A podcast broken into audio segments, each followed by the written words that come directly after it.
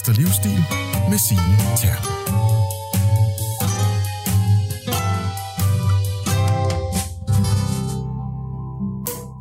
Velkommen til Jørgen Vester Livsstil.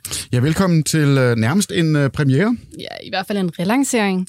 Det er nemlig ikke helt som det plejer, Signe. Prøv lige at fortælle, hvad der skal ske. Ja, nu er vi to værter. Jeg hedder Signe Terp. Og jeg hedder Simon Richard Nielsen. Og fra denne episode, så vil vi have flere emner på programmet, og vi skal diskutere og snakke om de hotteste emner i tiden. Og vi skal også tale om uh, Kanye West, ikke? Ja, det er jo det, jeg siger, altså de hotteste emner i tiden. Og vi skal også tale om folketingsvalget, jo. Ja, okay. Hvis vi kan holde os til at tale om politik hvert fire år. Okay, aftale, aftale.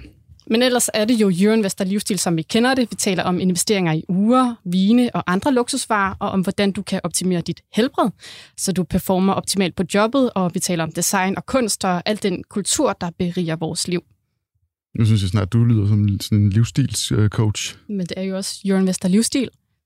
Jamen, øh, okay. Øh, I dag så skal vi rent faktisk øh, tale om Kanye West eller vest, eller hvad man siger. Øh, I den her forbindelse, så, så skal vi tale om, hvorvidt uh, identitetspolitik, om det er ligefrem gået hen og blevet big business. Vi kan i hvert fald konstatere, at det er rykket helt ind på det finansielle marked. Yes, og vi skal også lige runde valgkampen og al den valgflæsk, der bliver slynget ud, når politikerne vil hjælpe de ældre, de unge, boligejerne, lejerne, dem med gasfyr og alle mulige andre. Alle skal hjælpes, alle skal have en hånd. Vi undersøger, hvor meget partierne egentlig har planlagt på forhånd, og hvad der så sker, når øh, personsager og bogstavleje, meningsmålinger og de her, øh, jeg vil lige sige, satans medier, de skaber kaos og overtager dagsordenen. Og fra valgflæsk så skal vi også til rigtig flæsk. Vi giver jer nemlig opskriften på den suverænt bedste udgave stegt flæsk med persillesauce. Vi skal præsentere panelet. Ja. Den, øh, jeg vil kalde dig legendekokken. Øh, Bo. Øh, Bo Jacobsen, øh, tidligere har du drevet øh, restaurationen i mange år. Du er kendt igen årtier øh, for at deltage i debatten, ikke mindst om øh, dansk madkultur, øh, men i det hele taget øh, om, om alt ja, ja, i for søren. det her samfund. Ja, jeg har en mening om alt. Yes, og så har vi også Steffen Hjaltelin med. Du er reklamemand og arkitekten bag et utal af kampagner og strategier i Venstre, og så har du også lavet en masse kampagner for store virksomheder. Og jeg synes lige, vi skulle starte med en hurtig runde. Hvem bliver Danmarks næste statsminister? Simon? Skal jeg starte? Jeg vil Ja, hellere- du starter. Ej, kan, kan vi ikke lade Steffen gøre Tak, det? Det er ham, der er den politiske ekspert her. Jeg tror, det bliver Mette Frederiksen. Det tror jeg også. Det var bare det. Det tror jeg også. Det, det tror jeg så sikkert også. Okay. Der er konsensus. Fuld hus til Mette. Yes, og vi skal tale om meget mere om det her valg senere, men først så skal vi lige vende blikket mod aktiemarkedet og cancel-kulturen.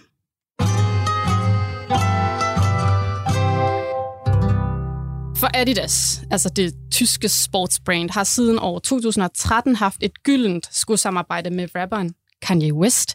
Sammen så har de solgt sko under navnet Yeezy. Her i studiet kender I de sko? Åh oh, jo. Ved hvad det er? Ja. Okay, imponerende. Mm-hmm. Ja, for det Ja. er jo sådan nogle lidt... Øh, Det synes jeg var fordomsfuldt.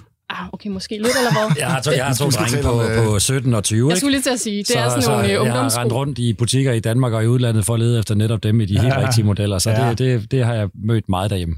Yes. Ja, Jeg jeg har en datter, som, øh, Ja. som er på sneaks, og ikke mindst på vintage, og øh, der ligger en lille shop oppe i St. Pederstræde, hvor man handler, hvis man er en hård hund.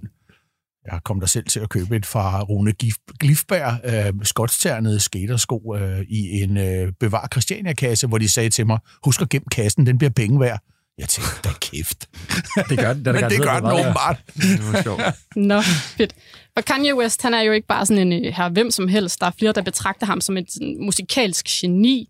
Han er en af de rigeste afroamerikanere overhovedet, og så har han dannet par med Hollywood-superstjernen Kim Kardashian. Og kloge analytikere, de estimerer, at altså, det her samarbejde mellem Adidas og Kanye West, det har altså stået for hele 10% af Adidas omsætning. Det er ret meget. Ouch. Steffen, du er vores reklamemand. Altså, hvorfor indgår sådan nogle etablerede selskaber og samarbejder med de her superstjerner? Ja, man får et utroligt øh, hurtigt gennembrud og opmærksomhed, kan man sige, når man gør det, fordi de har hele verdens opmærksomhed, de kan op, optræde alle steder, de vil, så man får nogle kæmpe fordele af det. Vi så det med, med Nike, med Jordan, og vi har også set det med Nike med, øh, med Tiger Woods, og, øhm, og så i virkeligheden også et andet godt eksempel, synes jeg, det er Nespresso og Clooney. Øh, så her har de prøvet at, at, at, at satse butikken, og så tage Kanye, og så er det jo så rigtigt, og det er jo så bagsiden af den mønt, at hvis man gør det, så er det rigtig uheldigt, hvis øh, den herre eller dame øh, viser sig at være tosset, øh, som han jo har vist sig at være. Ja, fordi Eller også, det er måske synd at sige, det er, fordi han har en psykisk sygdom. Han er, er, han er simpelthen diagnostiseret bipolar. Men det betyder, at han siger alle mulige ting, øh, som man jo på et eller andet tidspunkt ikke kan tage som virksomhedsbrand. Og nu er du lidt inde på det, men prøv lige at pensle ud. Altså, hvad er risikoen for selskaber ved at binde deres brands op på de her kendte eller influencers i det hele taget? Jamen, man binder, jo- man binder det op, fordi man gerne vil øh, have, at deres positive personlighed smitter af. Altså, at deres evner og alt, hvad de står for, at det smitter af. Det er jo derfor, man tager Jordan. Altså, alt, hvad, hvad der var i den der winning attitude for Jordan og alt det, og skulle smitte af på, på, på Nike. Og det er jo det, man har gjort for Adidas. Altså, man synes, at alt det her, det skulle smitte af. Det, han har så været usædvanligt langt inden. Han har jo ikke kun været, som Clooney er for Nespresso, fordi han har været designeren, så han har haft det måske mere at sammenligne med Dr. Dre og det, han lavede på, på lyd, som, som blev købt senere. Men øh, så man gør det jo for at få øh, folks personlighed koblet på. Og, øh, og problemet er jo, at folks personlighed, den er jo ikke øh, kun hvid. Øh, og hvis der så kommer nogle øh, kedelige, øh, nogle kedelige historier, og det har de jo ikke været naive, det har de tænkt over på forhånd, og de har tænkt over, man, at, øh, hvor meget de kunne rumme, men, men, men det er, altså det er jo også, jeg tror også, det, er- han sætter nye standarder for, hvad der kommer af, af, af udtalelser. Ikke? Det er jo ikke normalt, at man, at man kommer i den slags situationer. Typisk så er det folk, der bliver taget for at køre for stærkt, eller har taget coke, eller et eller andet, som man skal finde ud af at håndtere. Eller Tiger Woods, som var vel, sammen med 40 øh, forskellige prostituerede, som man skulle håndtere. Ja. Men det her, øh, det er, de meldinger, han er kommet med, er jo på sådan noget er next level shit, tror jeg, man skal kalde det. Det er vist øh, helt klart. Ja, og jeg synes lige, vi skal høre, apropos hans meldinger, det der ligesom fik dråben til at flyde over. Fordi at øh, Kanye, han var for en uge siden, der var han inde i sådan en tre timers lang podcast, der hedder Drink Games, hvor han øh, sagde sådan her. The thing about it, me and Adidas, is like, I could literally say anti-Semitic shit and they can't drop me. I could say anti-Semitic things and Adidas can't drop me. Now what? Ja, så altså en Kanye West, der sidder i et øh, podcaststudie og siger, at han kan sige hvad som helst, og også Ja, han, siger, han ting. kan sige antisemitiske ting, fordi han er, han er sort, og sorte er alle sammen jøder, og, og ja, altså, hvis man er på et eller andet, hvis man sad i et eller andet rundbordsdiskussion, så kunne man måske godt forstå, hvad han mente med det, hvis det var det. Skulle det man går gøre sig umage. Ja, men jeg selvfølgelig, jeg forstår, men han mener bare, at jeg, jeg repræsenterer nogen, som også har været forfulgt og så videre, altså hvis det var det. Men, men, øh, men det går jo ikke. Altså, det er jo, øh, det er jo øh, over grænsen, og det er jo en... Øh, det er, det er jo bare den sidste i rækken, han har sagt. Han har også kommet med de her øh, White Lives Matter, og har sagt, at Ja, han, sådan øh, en t-shirt, han ja, han i støtter, ugen. han støtter, støtter de, øh, de højorienterede ekstremister øh, i, øh, i USA. Altså, det, det virker som om, han tager... Altså, det vi kender jo alle sammen folk, som tager det modsatte standpunkt for at være interessant, og man kan måske endda selv finde på det en gang imellem. Den har han taget igen til et helt, til et helt nyt niveau, og, og det her, det bliver, det bliver simpelthen for problematisk. Men, men når vi ser, at det koster øh, Adidas i størrelsesorden 8 milliarder kroner, så er det jo altså noget, der har været overvejet adskillige gange. Yes. Simon, jeg kunne godt lige tænke mig at spørge dig. Altså, er identitetspolitik blevet big business? Jamen, det, det må man sige. Øh, og, og, og- cancel-kultur er blevet øh, big business. Ja, det her det er jo altså, det, er jo det største eksempel, øh, tror jeg, øh, nogensinde. Øh, altså, som du sagde, Signe, 10 procent af øh, sportsgigantens omsætning, og det fik øh, meget store øh, konsekvenser på, øh, på aktiemarkedet, altså Frankfurt-børsen, hvor er det der, var det 8 procent, den, øh, Den den, på den dagen. droppede på, på den dag der. Ja. Altså, vi, vi er ude over det niveau, hvor det er øh, øh, komikeren Brian Mørk, øh, der ikke kan få jobs på Comedy Zoo, øh, på grund af nogle, et slagsmål, han har haft øh, på Twitter. Øh, det er så stort, det her. Og jeg vil sige, og, og det der, det nybrud, der er, altså når vi ser reaktionen på aktiemarkedet, fordi så, altså, det er jo alvorligt, det ved vi på Jørgen Vester, ikke? Ja. det, er jo, det er jo det, vi beskæftiger os med. Øh, at, at så er det også øh, en, en form for ny virkelighed for øh, investorerne, øh, for analytikerne. Altså nu skal de også til at indregne en eller anden form for, for risiko. Øh, de er allerede vant til, at man, man har noget politisk risiko indregnet. Det kan være øh, politikerne, der vil regulere øh, medicinalpriserne i USA. Det, det kan Novo blive ramt af. Øh, sådan nogle ting der. Men, men altså, som, som, som Steffen er inde på, man, man, man, man ved sgu ikke om de her øh, superstjerner, hvad der kan gemme sig. Altså, Clooney, han kan få en det, er det, jeg tænkte, jeg MeToo-sag, tænkte på, der være masser på, af på. Clooney, ikke, som er det, det reneste rene, og det retter vi med, at han er. Men hvad nu, hvis ikke han var? Altså, det ville jo være helt forfærdeligt for Nespresso. Altså. Ja. Øh, så det er minus ved det. det er, hvis, hvis, man, hvis man ser på de forskellige virksomheder og skal vurdere risikoen på det, så vil den være størst i USA. I, øh, i, øh, I Europa bruger vi det ikke lige så meget, men hvis man åbner for tv-fladen, når man er i USA, så er der en, en superstar foran næsten alle brands. Altså, så det er, der, der er det stadigvæk den måde, man gør det oftest på. Mm. Øh, sjældnere i Europa, måske også fordi Hollywood stars kommer fra, fra USA, eller Hollywood kommer derovre fra. Så, så når man kigger på amerikanske virksomheder, så skal man, kunne det måske være meget klogt at se, om der er nogen af dem, hvor man kunne, hvor man kunne se en risiko. Så kan det være, det er tid til at shorte. ja. ja. Jeg kunne godt lige tænke mig at spørge, Steffen, fordi du var selv inde på, at Kanye jo egentlig er altså bipolar, men du siger også, at Adidas meget nøje sidder ligesom har vurderet inden, hvor meget de kan rumme. Altså har han ikke lov til at træde ved siden af? Hvorfor bliver grænsen trukket lige nu? Jo, men prøv, jeg, prøv at forestille jer de diskussioner, der har været i, øh, i, i det her bestyrelseslokale og i direktionen. Fordi man kunne jo fortsætte med at sige, at, øh, at det var, at manden er syg, og det må man have respekt for, at han er syg på den ene side. Og det har de også overvejet, hvor langt man kan køre den på det. Måske derfor grund til, at de stadigvæk har ham, det er, udover de mange penge, så er det, at man har kunne forklare det med, med den bipolare lidelse. Men når man begynder at, at tage øh, for en tysk virksomhed, når man begynder for en tysk virksomhed at øh, udskarve og lyde antisemitisk, så er vi, jamen jeg, jeg kan slet ikke beskrive, hvor langt man er forbi. Jeg tror, jeg tror, at de fleste anstændige direktioner vil sige, at det her, det kan vi simpelthen ikke, og så må det koste, hvad det koster, og så kommer vi tilbage og finder en, øh, en, en ny løsning bagefter. Det her, det har været indiskutabelt, da han kom med det, og netop da han kom med det antisemitiske. Mm. Nej, det er dobbelt trouble. Altså, ja. det er jo været en virksomhed i et andet land, så det skulle være anderledes, men det her, det er et tysk firma, det gør det altså bare virkelig svært. Ja, det må man sige. virkelig svært. Men, men det, er jo, det er jo virksomheder på alle plan. Det er også små virksomheder, som skal forholde sig til det her. men det er det. det, er det. Jeg kan huske på øh, restaurationen, i hvert fald på Airbar, som du øh, også er ejet på, der har jeg ja. spist øh, utrolig meget foie gras.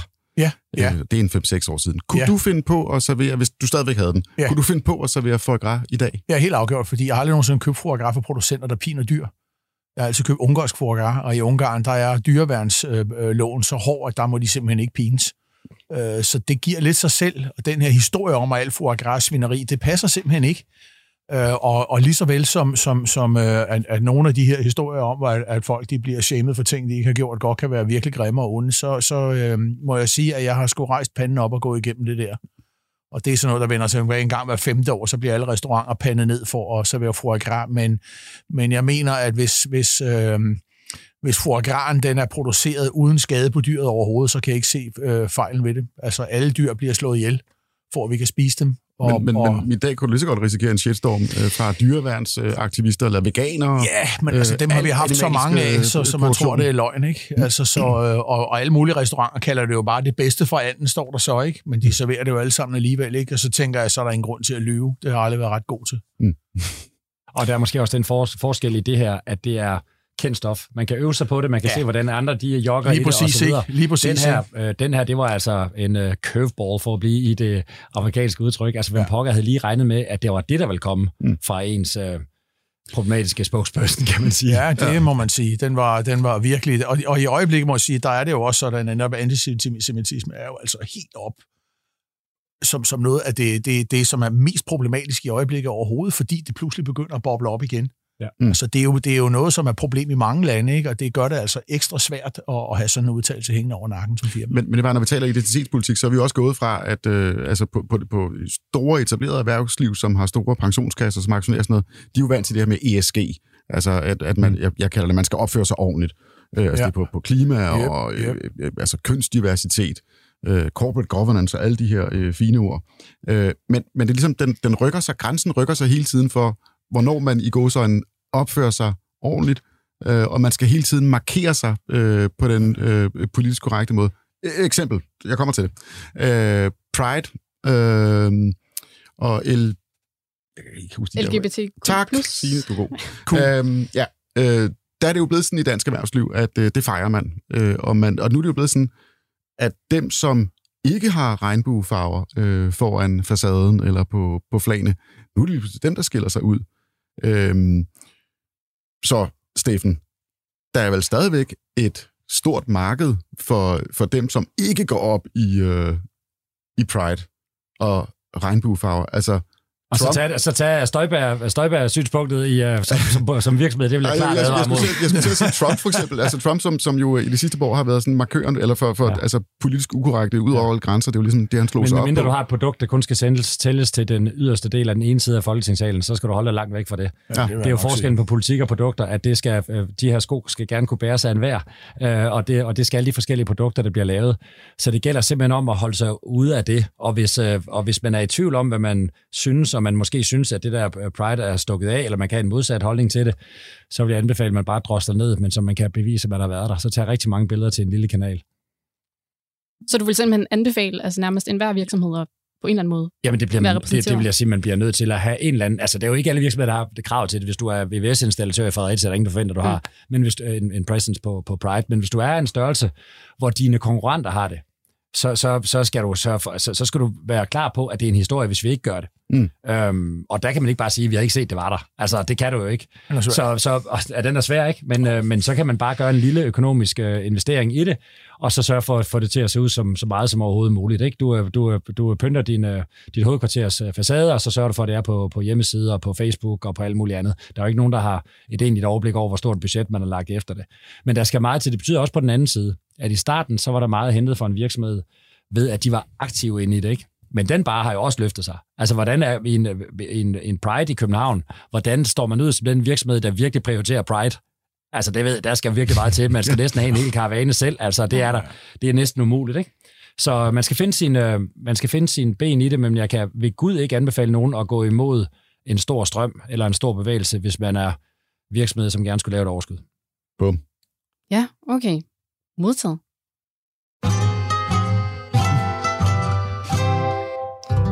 Okay, nok om øh, Kanye West og identitetspolitik, fordi det skal handle om valget. På tirsdag, der skal vi alle sammen valgfarte ned til stemmeurnerne og sætte et kryds.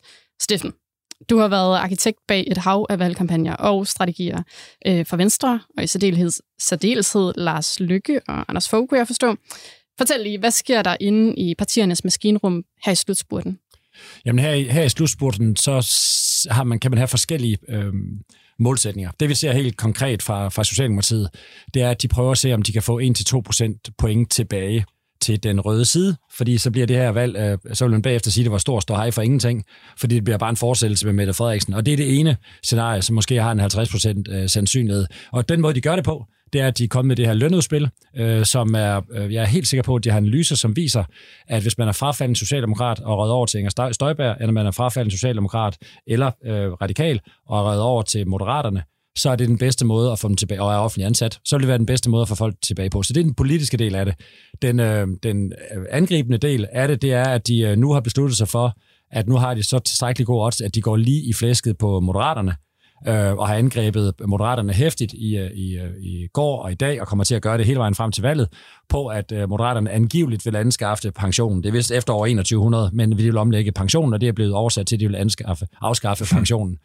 Og det gør jo altså, hvis ikke det lykkes, så gør det jo altså, de forhandlinger, der kommer til at ske fra den 2. november, altså, der skal drikkes meget kaffe og tilgive hinanden, men det er de på den anden side vant til. Men det, det er jo det mere sådan taktiske spil, og det er jo også sl- slutspurten, som. Ja. du spurgte til, Signe. Men, men hvordan gør man altså helt fra start af? Øh, fordi vi har bidt mærke i, at nu er der i alt otte partier, som er kommet med sådan nogle meget gennemarbejdede økonomiske reformudspil, altså sådan nogle 2030 øh, planer. Ja. Altså, øh, altså har man sådan en, en, en plan for, okay, øh, 17. september, 2. september, så bliver det den Ja, her. det kan. Og så kommer tillægsspørgsmålet nemlig, øh, det der lønudspil fra Mette Frederiksen, har det været planlagt i flere måneder? Øhm, Jeg tror, det har været en planlagt som en del af noget andet. Jeg tager lige på forfra. Det, Ja. man, det man gør, når man kommer helt tilbage, hvis vi tager den gamle Anders Fogh-doktrinen, så når der er to år tilbage af en valgperiode, skal man være klar til et folketingsvalg. Og når man skal være klar til et folketingsvalg, så har man lavet, hvis man har overhovedet et budget til det, alle partier, der har budget til det, de laver øh, kvantitative analyser, altså spørgeskemaanalyser af deres vælgergruppe, og dem, de gerne vil angribe, og fokusgrupper. Og de, der siger, at de ikke laver det slags, det er, fordi de ikke har råd til det. Øh, alle, alle gør det. Og så finder man ud af, hvad for noget af de, af de politik, man har på hylderne, vil være mest effektivt i det kommende valg. Så får man regnet sin udspil igennem og gør klar på det. Man får valgt sine mærkesager, og så laver man sin første planlægning af hele valgkampen. Hvad er det, vi gør? Man begynder jo også allerede op til valget, når man gætter på en dag. Det begyndte vi jo at se, i, øh, fordi det her valg, der begyndte man at kunne gætte ret tydeligt på en dato. Og jeg kunne se, at folk de rent faktisk havde købt alle plakaterne i hele København øh, på forhånd. Øh, så, så det er jo en af de ting, man også gør. Men så planlægger man simpelthen, man kommer med sin mærkesagskampagne, alle de standardvarer, der skal køre igennem hele valget, og så planlægger man udspillene undervejs. Og det, som udspillene skal gøre undervejs, det er, at de skal sørge for at få hele diskussionen over på din banehalvdel. Så det prøver du undervejs. Samtidig så har du lavet angrebskampagner, som jeg altid har ment skal fylde 25 procent, hvor man stresser modstanderen. Mm. Øh, for hvis ikke du gør det, så får modstanderen ro, og så laver de angrebskampagner, som stresser dig. Og det tror jeg, vi kan snakke lidt med Pape om, at han har været udsat for i starten af, af det her valg. Når du så spørger direkte til, hvorfor kommer der et løn øh, udspil fra Socialdemokratiet, så tror jeg faktisk, at det er den øh, reminiscens, vi kommer til at se, at alt det, vi ikke så fra Socialdemokratiet. For hvis I lige spoler tilbage til, øh, hun udskrev det foran øh, Marcellus, øh, for Marienborg, ikke Marcellus, Marienborg, der udskriver hun valget og siger, at Socialdemokratiet vil lancere en helhedsplan for Danmark. Som hun, øh, som hun, det siger hun simpelthen fra doorstep. Den har jeg da ikke set. Øh, Den tror jeg da ikke rigtigt, der er nogen, der har set. Og den skulle række frem mod, øh, mod 2040 og, og har det der fordel, som, vi, for, som de ældste af lytterne, der kan spole tilbage til færre forandringer, færre løsninger, vi skal arbejde 12 minutter mere og sådan noget. Jeg troede, det var sådan noget, der ville komme. Vi har slet ikke set noget fra den.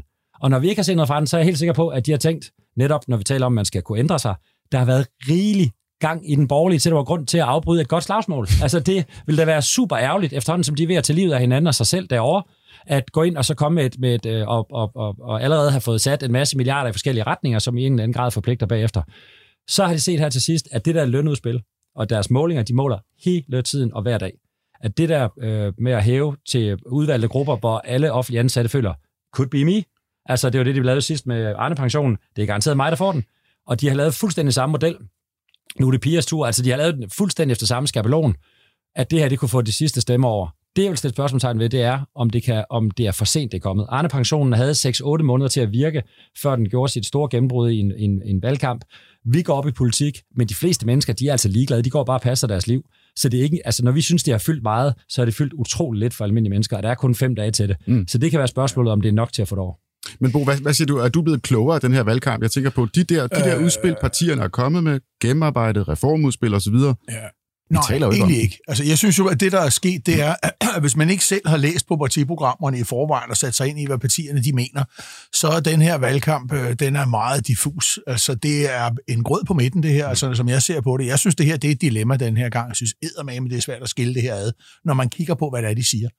Og jeg tror, at problemet med det øh, øh, lønudspil, der er kommet her til sidst, jeg tror ikke, at de har været som du siger, tid nok ud, og jeg tror, at, at de i langt højere grad skulle have, øh, have, have koblet bedre arbejdsforhold og større arbejdsstyrke på det, fordi når, når, som jeg læser det her, så er der et ønske om en højere løn. Ja, det vil vi sgu alle sammen have, ikke? Men der er i den grad et ønske om, at der var hænder nok, og der var uddannelse nok til, at der var en stabilitet i, at man kunne komme ind i et fag, hvor der var dækket af med de personer, der skulle bruges.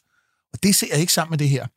Og Jeg tror, det er et problem for Socialdemokratiet, at de ikke har lavet en sampak, at de både har lavet en plan for, hvordan vi skal rekruttere folk, holde på folk i fagene, og samtidig så sige, og prøv, prøv at høre her, så får jeg ovenikøbet løn for det. Nu siger I, I får løn for det, men jeg har ikke set noget som helst om, hvordan helvede de vil få folk til at, til at blive sygeplejersker, og sosu, men- hvad og- der ellers og er. til, de Og det- det tror jeg er et problem for dem. Ja, men det har, du, det, har du, det har du ret i, og det viser også bare, at det er sådan et sidste øjebliks, øh, øh, eller et forslag, som bliver lanceret i sidste øjeblik, og skal, skal være så nemt som muligt at huske. Folk kan jo da huske, der er flere løn til nogle, øh, folk kan huske, der er mere løn til nogle grupper, som måske kan være dem, og det er cirka 3 milliarder, der er sat af. Det kan man huske, og mere kan man ikke få, få Nej, ind i hovedet på folk nej. de sidste, de sidste fem dage. Det er det. Fordi altså, vi, vi så lige i går, at øh, den gennemsnitlige, de gennemsnitlige sygefravær for en socioassistent, det er en måned om året. Så er Ja, det. ja. Det er det gennemsnitlige ja. sygefravær. Ja. Det kunne måske være meget godt at kigge på, ikke? Mm. Det, vil, det vil nok øge arbejdsstyrken mere. Og vi ved, at, at stort set alle, det gælder jo også socialassistenter, stort set alle sygeplejersker er på deltid. Ja. Og det er jo ikke noget, vi kender i det private i samme grad, eller nogen andre steder fra i det samme grad, at, at man er på deltid. Hvis sygeplejersken beslutter sig for at være på fuldtid, så vil der ikke mangle sygeplejersker. Så, så, så, så der er jo mange flere andre steder, man kunne tage fat, men det vil jo så være en upopulær øh, beslutning for nogen, fordi der også, man, man gerne vil have den fleksibilitet, der er i det. Så man har simpelthen taget det, som man tror, der kan flytte flest stemmer på færrest mulig dag.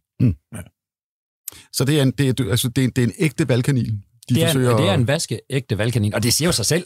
Ellers så havde man jo ikke kommet med den fem dage før et valg. Altså, de har jo haft... i- Der var en sygeplejekonflikt, hvor, de ikke, hvor der ikke var flere, hvor der ikke var mere løn til dem. Mm. Der var der rig lejlighed til at komme med en lønforhøjelse, da de stod nede på Christiansborg Slotsplads, var det ikke det?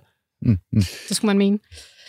Men Ja. Steffen, prøv lige at tage os ind i det der sådan maskinrum, fordi altså, hvordan håndterer man, at altså, et valgkamp er sådan et stort kaos i sin natur, der er alle mulige parter, der vil blande sig hele tiden, og så som parti, eller som øh, arkitekten bag alle mulige ja. strategier, så sidder I og har en masse budskaber, I gerne vil ud med. Hvordan håndterer man det? Ja, man har, man har de her, man har planlagt de store udspil, der bare skal afsted. Og så har man nogle ekstra, hvis man kan se, at der er mulighed for det, eller der, som er sådan sekundære øh, budskaber. Og så skal man beslutte sig for, hvor meget af det holder man fast i, selvom man bliver øh, skudt helt ud i, øh, i, øh, i, i hjørnet. Jeg synes, det bedste eksempel, vi kan, vi kan have her med, med den, den, måske den ringeste valgkamp, jeg kan huske, jeg har set. Det er for konservativ i den her, øh, i den her øh, valgkamp, vi lige står med, hvor de bliver, Søren Pape, han er ude i alle de her personlige ting, som han måske kunne håndtere, måske ikke kunne håndtere. Han skulle nok have lagt sig ned i et livsstilsmagasin som dette noget tidligere, øh, for at løse noget af det, øh, af det personlige. Men der, hvor han i virkeligheden begår sin største fejl, og hvor man kan se, at de følger, deres, de følger simpelthen deres oprindelige plan. Ja, jeg ved ikke engang, jeg kan ikke engang sige, hvad de følger. Det er helt forfærdeligt. Jeg skal lige fortælle jer, hvorfor. Han, øh, han øh, bliver jo beskyldt for at fjerne hele velfærdsstaten af Mette Frederiksen.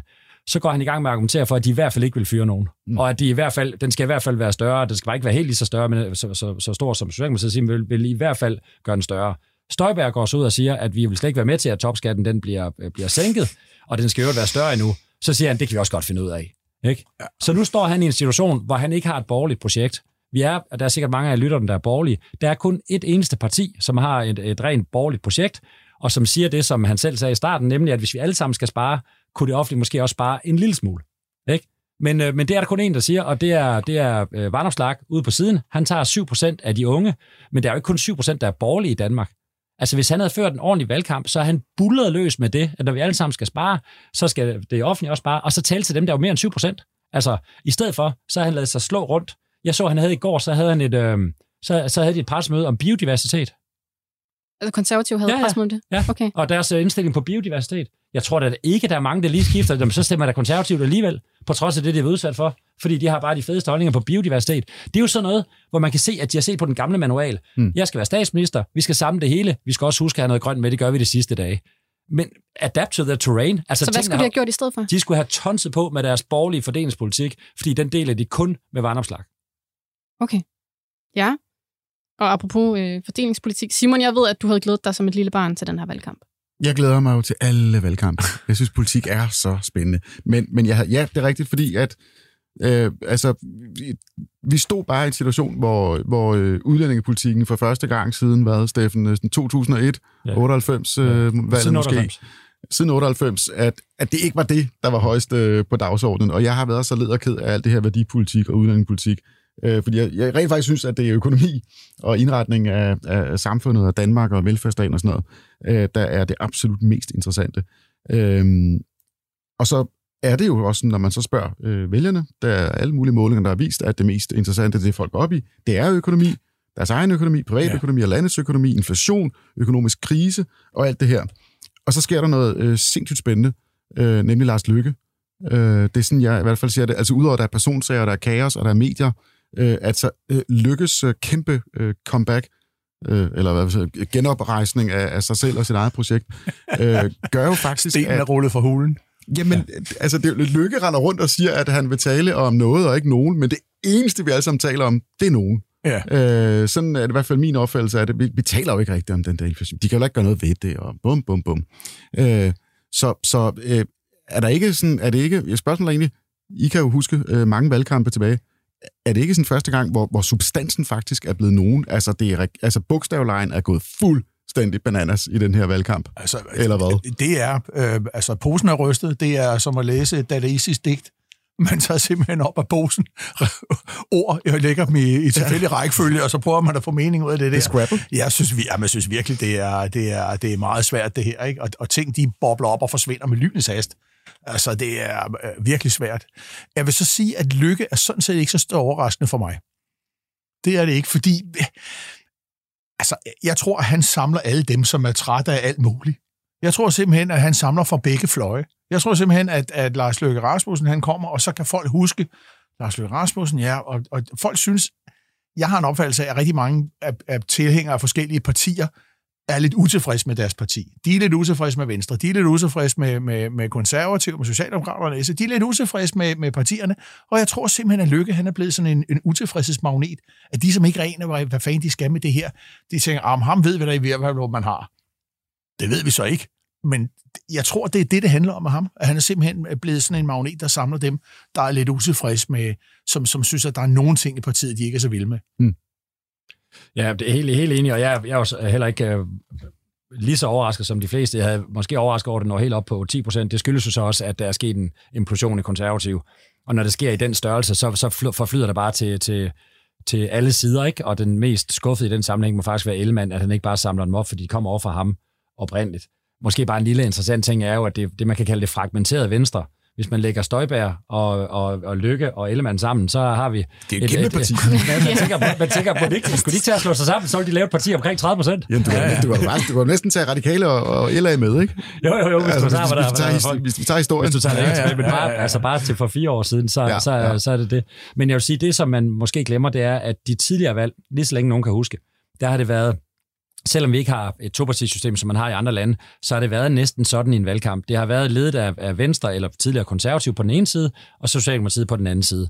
Og det har ligesom været sådan uh, togskinnerne, der trods alt har været lagt ud i en valgkamp. Så der har været en borgerlig fløj, som pegede på den ene statsminister, og en socialistisk fløj, som pegede på den anden.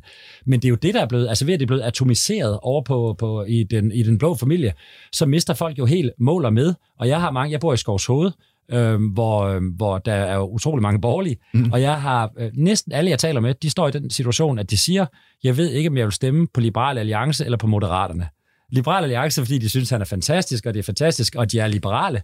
Eller hvis det her alligevel ender med at blive inde på midten, og det bliver Mette, så den eneste, der kan, kan ende med at, at, at holde styr på det, det er, at vi gør Moderaterne så store som muligt, så det ikke bliver sådan 25-5 procent i en SM-regering, men det måske bliver 23-15, øh, så det bliver mere ligeværdigt. Ikke? Og altså, de, altså, hvis du ser på, på politikken, så er det da ret vildt, at det er en, øh, de to alternativer, som mange overvejer. Nu, nu er det en meget lille øh, stikprøve for din nabo op i øh, Skovs Hoved. Ja, jeg ved det. Øh, men, præcis, jeg ved det. Jeg ved det. men men øh, hvor er VK hen, når du taler med øh, Jamen, folk op i det miljø der? Og, og der er problemet jo, at, den, at hvis, folk kan ikke lide, og det ved vi fra tidligere valg, folk kan godt øh, Øh, bedst lide, at deres øh, stemme får en betydning. Og hvis man kan se, at en stemme et sted ikke får nogen betydning, så, øh, så, så, så kan man øh, øh, beslutte at skifte hen til noget, der dog i det mindste får en eller anden betydning. Det er ligesom det, er ligesom det der taler imod. Så er der så noget, der taler for. Fordi den måde, meningsmålinger bliver lavet på, det er, at man, øh, at man den øh, tvivlergruppe, der er, bliver fordelt. Der er mange mennesker, som siger, at jeg tvivl, jeg ved ikke, hvad du stemmer. stemme. Du, du sparer bare ved ikke. Og de bliver så fordelt efter nogle øh, normale fordelingsprincipper mellem rød og blå. Men man kunne også godt have den hypotese, at dem, der er, altså dem, jeg lige har omtalt, de er jo i tvivl. Men de skal ikke fordeles 50-50 mellem rød og blå.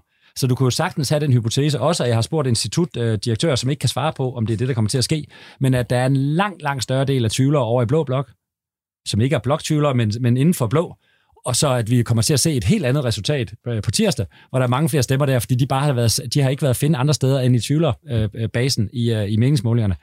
Det bliver en meget, meget spændende aften. Ja, det er vildt. Det tror jeg også. Og så tror jeg, at der, jeg tror, at øh, den her gang, der tror jeg, at unge mennesker får en langt større betydning for valget end nogensinde før.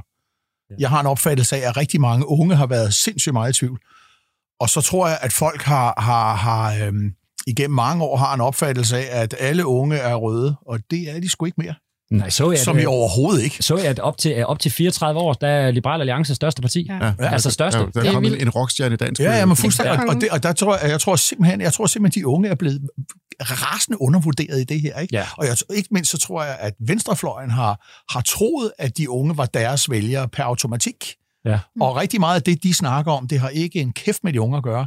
Det har med, med, med, med folk, som har arbejdet længe og ældre og alt muligt at gøre. Og jeg synes, at den røde fløj, de har dumpet de unge i valgkampagnen, og det tror jeg skulle kommer til at svige til dem. Ja, der har været, der, jeg så en, der var ude og kommentere i, øh, i går på, øhm, på, på, på røde kommentatorers øh, om, betragtning om det her, at når de unge mennesker, de, øh, de demonstrerer for klima og kaster med maling, så er det de kloge unge mennesker, der ser fremtiden. Når de unge mennesker, de står og jubler over Liberale Alliancer og vandopslag, så er det dumme TikTok-vælgere. Mm-hmm. Så der er jo også en, der er jo en, øh, der er jo en, en, en, en, for- en forståelse af, at det her det er nok ikke noget, de kan mene for alvor. Nej, det en hel masse, fordi det ikke er kom il få at være, at være ung og borgerlig. Det var jo, det eksisterede jo også for nogle valg siden, øh, men, men i de sidste øh, mange år har det ikke været sådan. Men det er jo vandopslag, der har båret det, og jeg vil sige, at hvis, hvis, hvis blå side havde haft en, en 40-årig vandopslag, som var trukket en lille smule ind med midten, som man typisk gør, når man bliver 40 og ikke, og ikke er 31, med den x-faktor, den karisma, han har, så havde det været en, øh, en, en fantastisk statsministerkandidat for, for den blå side. Det Yes. tror jeg er rigtigt. Vi skal til at runde lidt af for, øh, for politikken. Jeg tror, så. Det, det er Berlingske Media. Nå, nu lokkes der med løfter, nu angles der med ord, og valgsflæsket skæres for ved folkets bord. Sådan lyder et digt af Laurits Christian Nielsen i digt, digtsamlingen Mit Land fra 1898. Og Bo, Ja. vi har jo hævet dig med herind, fordi du er mega god til at lave mad. Hvordan laver man den perfekte omgang stegt flæsk med persillesauce?